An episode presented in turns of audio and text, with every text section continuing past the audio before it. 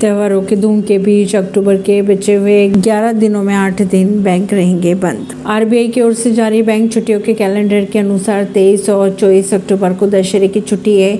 इसके अलावा अक्टूबर के बचे 10 दिनों में लक्ष्मी पूजा और सरदार वल्लभ भाई पटेल की जयंती पर भी बैंक बंद रहेंगे। त्योहारों का मौसम की शुरुआत हो चुकी है। अक्टूबर महीने में आने वाले ग्यारह दिनों की अगर बात की जाए तो दुर्गा पूजा दशहरे की धूम रहेगी। इस मौके पर अलग अलग राज्यों में अलग अलग दिनों में बैंकों में छुट्टी रहेगी। दुर्गा पूजा पर कई राज्यों में 25, 26 और 27 अक्टूबर तक बैंक बंद रहेंगे। परवीन सिंह नई दिल्ली से।